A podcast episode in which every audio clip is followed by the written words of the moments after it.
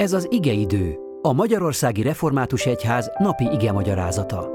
A mai bibliai ige szakaszról Csoma Áront, a Pilis Csabai Református Gyülekezet lelkipásztorát hallják. Áldás békességet kívánok!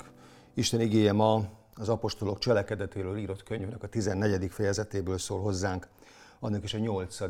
és a 9. verséből így. Lisztrában élt egy sántalábú ember, aki születésétől fogva sánta volt, és sohasem tudott járni. Ő hallgatta Pál beszédét, aki rátekintett, és látta, hogy van hite ahhoz, hogy meggyógyuljon. Ezért hangosan így szólt hozzá, állj a lábaidra egyenesen. Ekkor az talpra ugrott, és járt. Amen. Az Úr áldja meg az ő igének meghallását, igéértésünket, és az egész mai napunkat. Amen. Ennek a mai igének én az a címet adtam, három szót, a száj, a fül és a tett. A szájat azért, mert minden mindig úgy kezdődik, hogy az Isten szól, hogy megszólal az ige. Amikor az Isten megszólal, az ige megszólal, akkor új élet jön létre. Így kezdődött a teremtés, és így kezdődik minden esetben az újjászületés. Az ige, jól tudjuk, nem más, mint Jézus Krisztus. Ő az út, ahogy mondja magáról, ő vezet el bennünket a szabadításra, ő vezet el a gyógyulásra.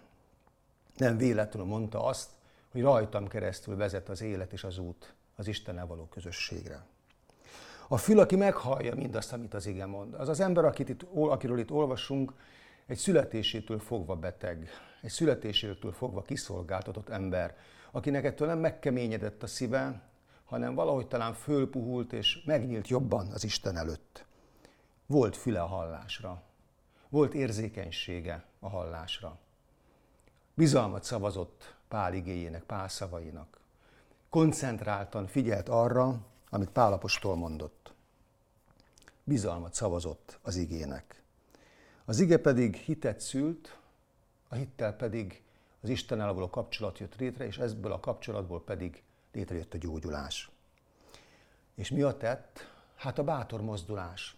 Amikor Pál bátran megszólalt, hogy állj a lábadra egyenesen. Milyen bátorság kellett ahhoz, hogy kimondja ezt a mondatot egy születésétől fogva beteg embernek.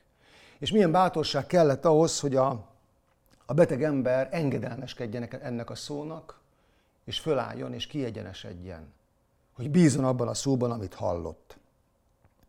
Isten igéje és tett így együtt gyógyulást hozott ennek az embernek a számára. Mind a ketten, Pál is, meg a sánta beteg ember is Isten akaratát cselekedték. Képesek voltak ezt az akaratot megérteni, és volt bátorságuk ennek az akaratnak engedelmeskedni. Az evangélium mindig Isten cselekedetéről szól. Arról szól, hogy ő cselekedni akar ma is az életünkben, mégpedig gyógyító módon akar jelen lenni és cselekedni. Nem kell ez más, csak együtt kell vele működni, meg kell hallani, együtt kell vele lélegezni, és kell hozzá egy kis bátorság, hogy engedelmeskedjünk.